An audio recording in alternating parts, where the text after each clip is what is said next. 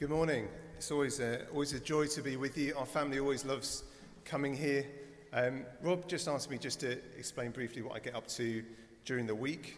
Um, so, uh, so, a couple of days a week, I work for a thing called 938, um, which is based on the Bible verse Matthew 9:38, which is uh, Jesus saying, "Pray to the Lord of the harvest to send out workers into the harvest field." He sees the need in the world, and he wants churches to be raising up workers and us praying that those workers would go out into the harvest field. So 938 works with churches to encourage people to think about going into gospel work in that way. Um, the other thing I'm involved with uh, the rest of the time is Commission, which is the network of churches that we're part of here, the family of churches that, that Rob mentioned. And I have the particular privilege of uh, working alongside some other people with the church planters. So in the training for people who are trying to start new churches, because that's the vision of Commission. See lots and lots of Bible teaching, uh, joyful churches all over London, holding out the good news of Jesus uh, in all sorts of parts of London. So it's a great privilege to work with about a dozen guys who are in all different parts of London, working really, really hard in God's strength to, to plant churches that would reach the great diversity of London. So that's, that's my privilege, and it's my privilege now to, um, to, to look at this wonderful passage with you. So let's, let's pray for God's help, because I can't do that. So let's uh, pray that, that God would do that for us. Lord God, please would you be our teacher now. Uh, Father God, please would you explode our wrong views of you. Please would you explode false thinking about you. Please would you show us your, your goodness and your glory. Please would you show us your Son as he truly is. And by a miracle of your Spirit, would you help us grasp these things? Pray that uh, for your glory. Amen. Well, God is, is nothing like you imagined. God is nothing like we naturally think he is. I was talking to a guy in Clerkenwell this week. Um, uh, uh, he was feeding the, the pigeons, and uh, we got talking, and uh, we got talking, and at one point he said, You know, a number of years ago, I stopped believing in the old man in the sky. And yeah, we had a good conversation about that. Um, but that is our default view of God. Our default human view of God is an old man in the sky. Probably a slightly grumpy old man in the sky. We basically just project ourselves and we think of a, a bigger, older, but actually slightly more out of touch, and actually slightly more boring, petty, banal view of ourselves. That is our default view of God that we keep coming back to. But what does it say, verse 8 of chapter 55 here of Isaiah? For my thoughts are not your thoughts, and neither are your ways my ways, declares the Lord. He's saying, I'm not like you. I'm totally different to what you think in your mind. This is Trinity Sunday. In the church calendar, if you follow those kind of things, this is Trinity Sunday, which is a great Sunday to remember God is not like us. Like, who would have ever dreamt up a God who is three persons? One God in three persons.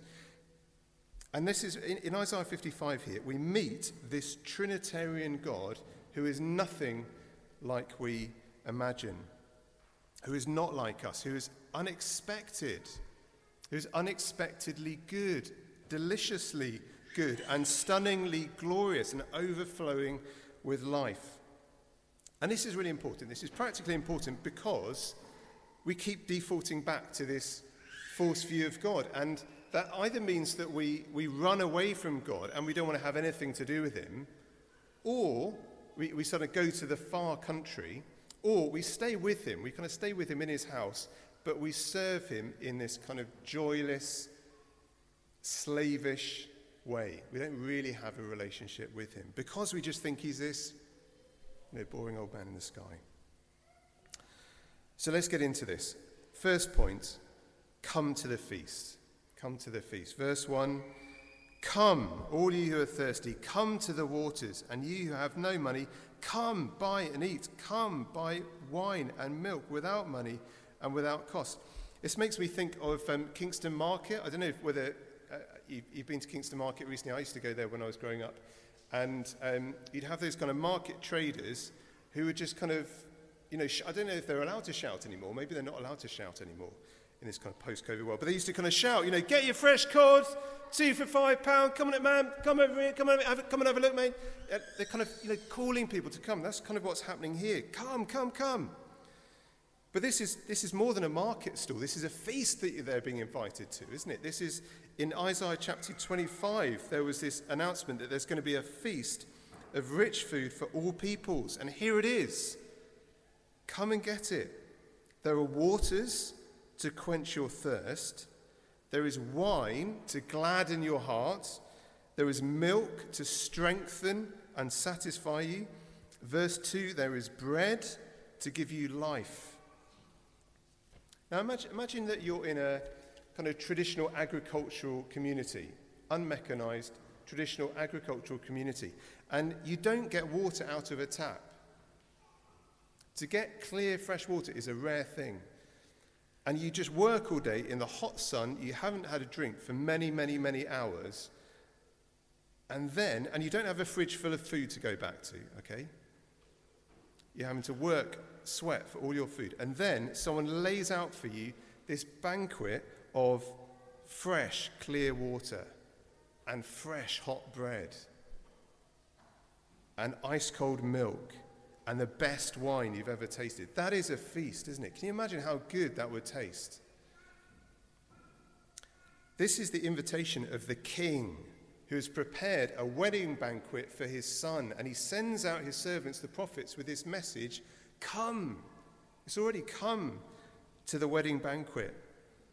And then he sends out his prophets, and then last of all, he sends out his son with this message Let anyone who is thirsty come to me and drink, John chapter 7. Whoever comes to me will never go hungry, John chapter 6. And you remember there, Jesus says pretty much exactly verse 2 of this chapter to the crowds. You remember he's fed the, the 5,000, and then his people come chasing after him, and he basically says, verse 2 of Isaiah 55 Why spend money on what is not bread, and your labor on what does not satisfy? Because that's the irony. The, the alternatives to this banquet are actually very expensive. Addictions, whatever we go to that is not the banquet of God, it actually costs a lot. Addictions, whatever they might be, they cost a lot in the short term and in the long term in every way. If we, if we worship the gods of this age, it's very expensive. It's very expensive to worship the gods of, of fitness or education or home improvement or career or status or our image. It's very expensive. It sucks everything out of us and it ultimately doesn't satisfy. So you end up spending a fortune on junk food and salt water that just makes you more hungry and more thirsty. But in contrast, the, the feast of God is free. Did you see how that was emphasized? Come, all you who are thirsty, come to the waters, and you who have no money, come, buy and eat. Come, buy wine and milk without money and without cost. Which is totally not how we think, isn't it? We're, we're all brought up to think you get what you pay for. There's no such thing as a free lunch. But there is. There is. This is a banquet for spiritually bankrupt people. It's not for people who have earned a good load of spiritual brownie points. It's not for people who've cleaned themselves up a bit. I was talking to um, a lady once who said, maybe I'll become a Christian in a bit, but I think I've got to like clean up some things in my life first. There's some things in my life I need to sort out first. That's not the right way to think. There's, there's a wonderful old hymn that I love that's based on these verses of uh, Isaiah 55. And it says this it says, Come, ye sinners, poor and needy, weak and wounded, sick and sore. Jesus, ready, stands to save you, full of pity, love, and power. And then there's another verse Come, ye weary, heavy laden, lost and ruined by the fall. If you tarry till you're better, you will never come at all. If you wait till you're better, you'll never come. So the invitation here is, is come. Come with nothing.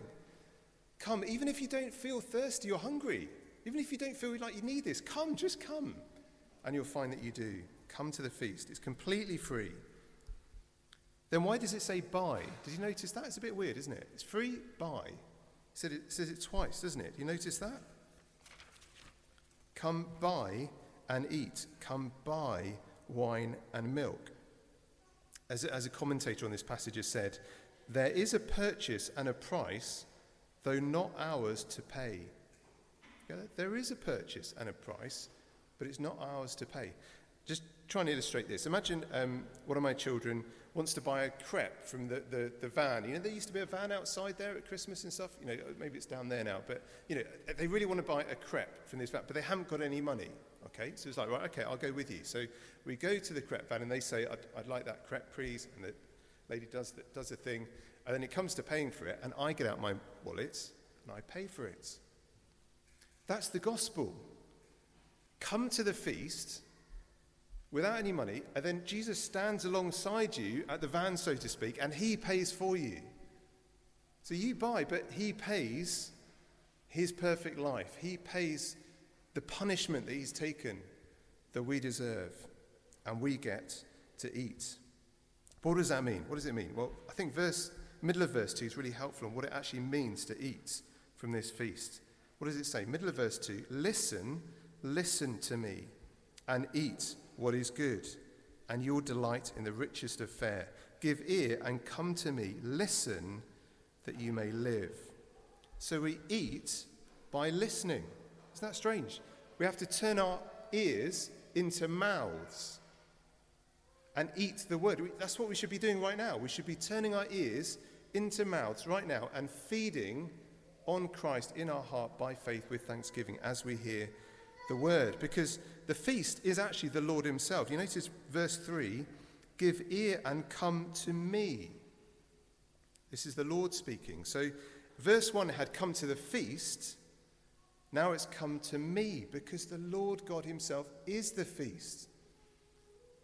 The feast is sitting at the table with the Father.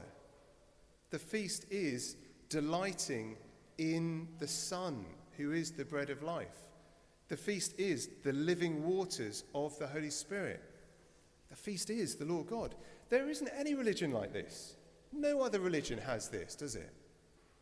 To feast on with God Himself. Some religions have the idea of a feast in the sense of like, um, if you're really good, then one day there'll be kind of a feast prepared for you over here. But you've basically earned it. But here is a God who says to the spiritually bankrupt, Come to this feast, which is fellowship with me. Stop wasting your life on junk food and drinking salt water. Listen, listen to me and eat what is good, and you will delight. Literally, your soul will enjoy the deliciousness in the richest of fare. So come to the feast, second point, and as you do that, be brought into an everlasting love. Middle of verse 3. Middle of verse 3 I will make an everlasting covenant with you, my faithful love promised to David. Now, that is seriously weird. It's doubly weird. It's weird, number one, because it says it's a covenant with you, plural. So that's a covenant with you, those people who've been called to the feast. But that covenant will be the faithful love promised to David. So, oh, what's going on there? It's a, it's a covenant with you, that is the covenant with my David. That's odd. The other reason it's weird is because David, by the point that Isaiah's preaching, has been dead for hundreds of years. That's really odd, isn't it? So, what's going on? Well, God is bringing people into a covenant relationship that already exists. So, God has a covenant with David, and he's bringing others into that covenant relationship.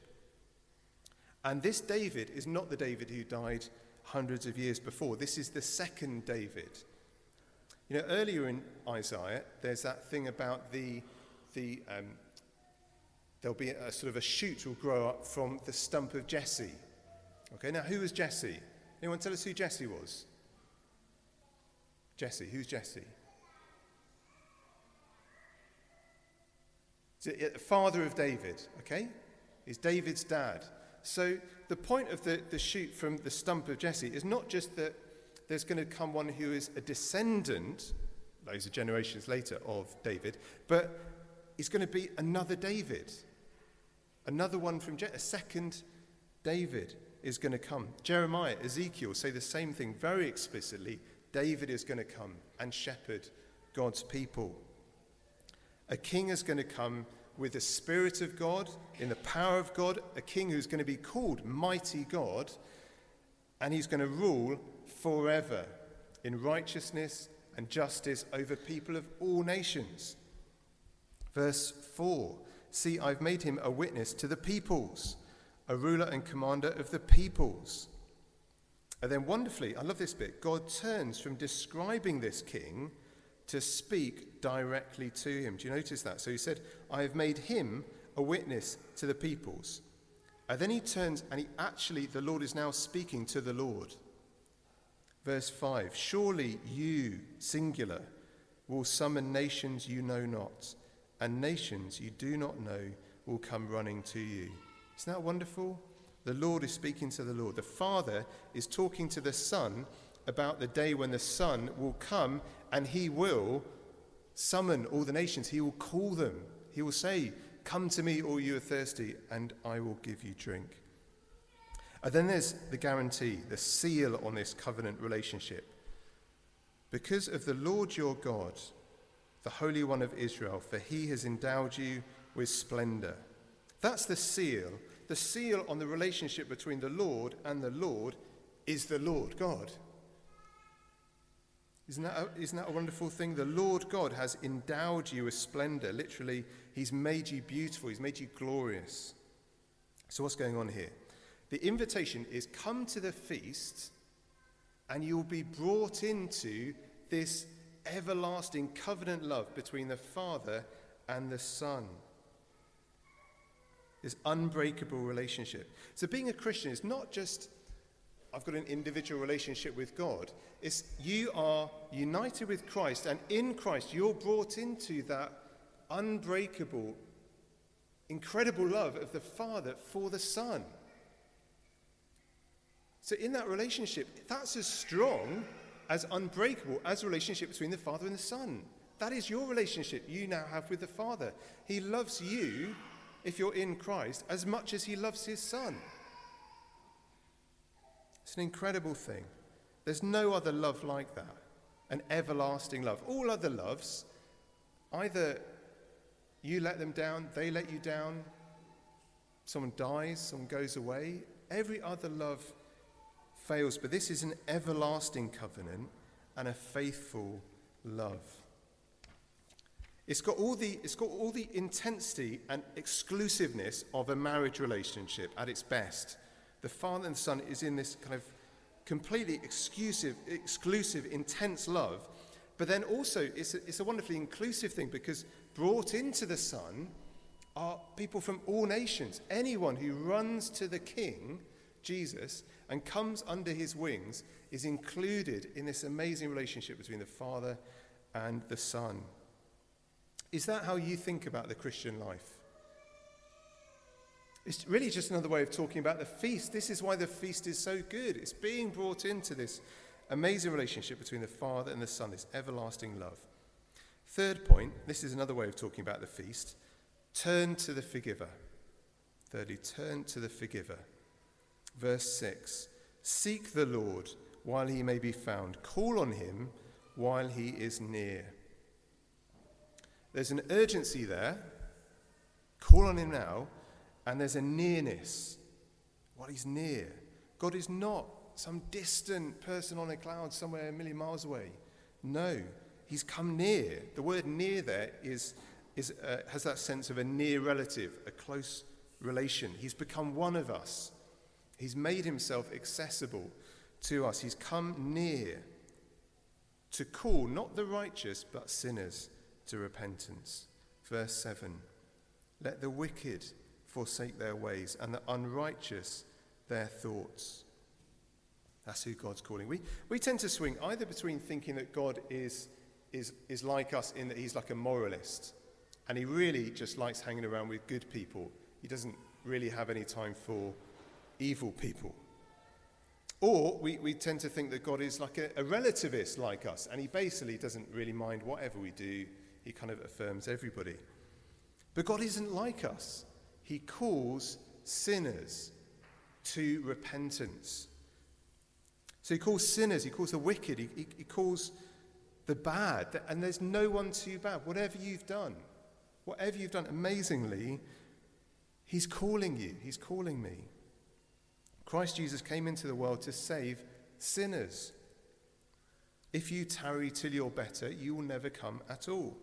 So come as you are, come as you are, but at the same time, he won't leave you as you are. He calls sinners to repentance. He's saving us not just from the, the penalty of our sin, but from sin. He saves us from the penalty of sin, but he also does, he doesn't want to leave us in it. He's rescuing us out of this evil age, out of the muck and the misery of sin, because he loves us. Middle of verse 7 Let them turn to the Lord, and he will have mercy on them, and to our God, for he will freely pardon. You notice the freeness again? Freely pardon. For my thoughts are not your thoughts, and neither are your ways my ways, declares the Lord. In other words, you wouldn't forgive you. You wouldn't forgive you. Not like this. You'd either condemn you or you'd give yourself some kind of pass. But the Lord God takes your sin incredibly seriously and then he totally forgives it. Isn't that amazing? So, one of the big things that we need to repent of, I need to repent of this morning, is just not thinking of God rightly, not thinking of Him like this. He is not irritable and inconsistent and insipid.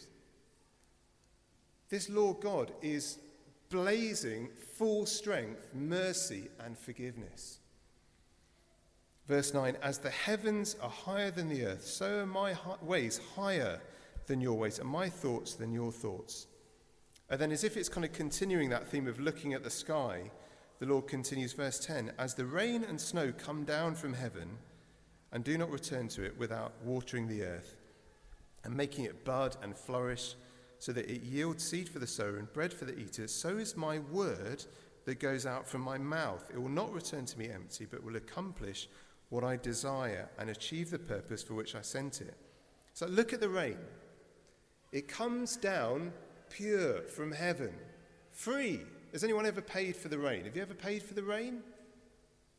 No, it's free. It comes down free, undeserved, to the ground. It goes, this pure rain goes into the muck of the ground, it goes into the earth, and it brings life. And God says, in the same way, my word, the word that goes out from the mouth of the Father, that word he comes down from heaven to earth, pure, free, undeserved, into our muck. And he goes down into the ground. He's buried to bring life. Isn't that wonderful? That's the gospel. That's, that's how sinners like me and you can be completely forgiven. Not because God just, like, yeah, all right, forgive him. No, he takes our sin incredibly seriously and he deals with it by sending his son into this world to die our death, the death we deserve, to go into the ground to bring us life, new life, that we would be this kind of flourishing, new, forgiven life. And then the last bit tells us what that new, flourishing, forgiven life looks like. This is a fourth point, and to, to go out in everlasting joy. Go out in everlasting joy. Verse 12 you will go out in, in joy and be led forth in peace. The beginning of the chapter was all about coming in, wasn't it? Come into the feast. Now there's a going out. In the story of Isaiah, it's got that sense of uh, release from captivity, getting out of lockdown of sin and Satan and death and darkness. So it's got that sense of coming out of captivity. But also, it mirrors verse 11.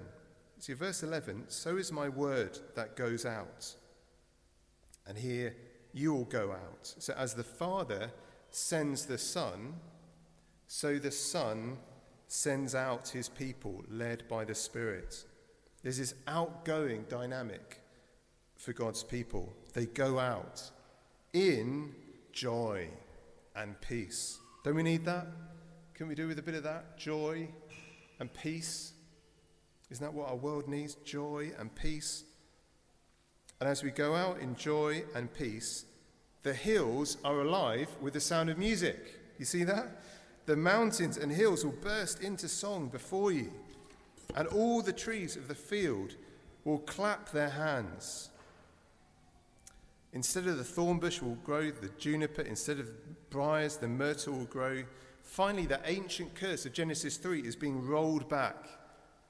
It's like that bit in the Chronicles of Narnia when, when spring is coming to Narnia after a hundred years of winter. It's being rolled back. This is new creation language, isn't it? And it's, and it's beautiful. It's kind of mountains and, and trees. It's music. It's joy. It's rest. It's flourishing. That's what we're looking forward to. But it's also what we can start to experience now as we sing as God's people. Wouldn't it be great to sing together as God's people? We, we, we join with this as, as we rejoice together in the forgiveness of sins, as we rest in peace with God and we, and we start to see peace among us.